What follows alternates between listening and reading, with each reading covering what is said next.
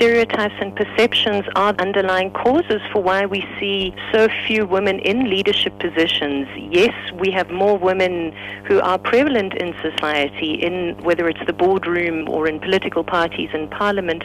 yet we're not seeing women in their numbers coming into leadership positions. There is severe underrepresentation, really, of women, and the institutional culture of those institutions is not enabling and supportive for women to advance and progress within those institutions. So you have to look at what are the underlying causes, and it's the big P word, it's patriarchy, it's the attitudes and perceptions towards women's roles within families and, with, and within societies,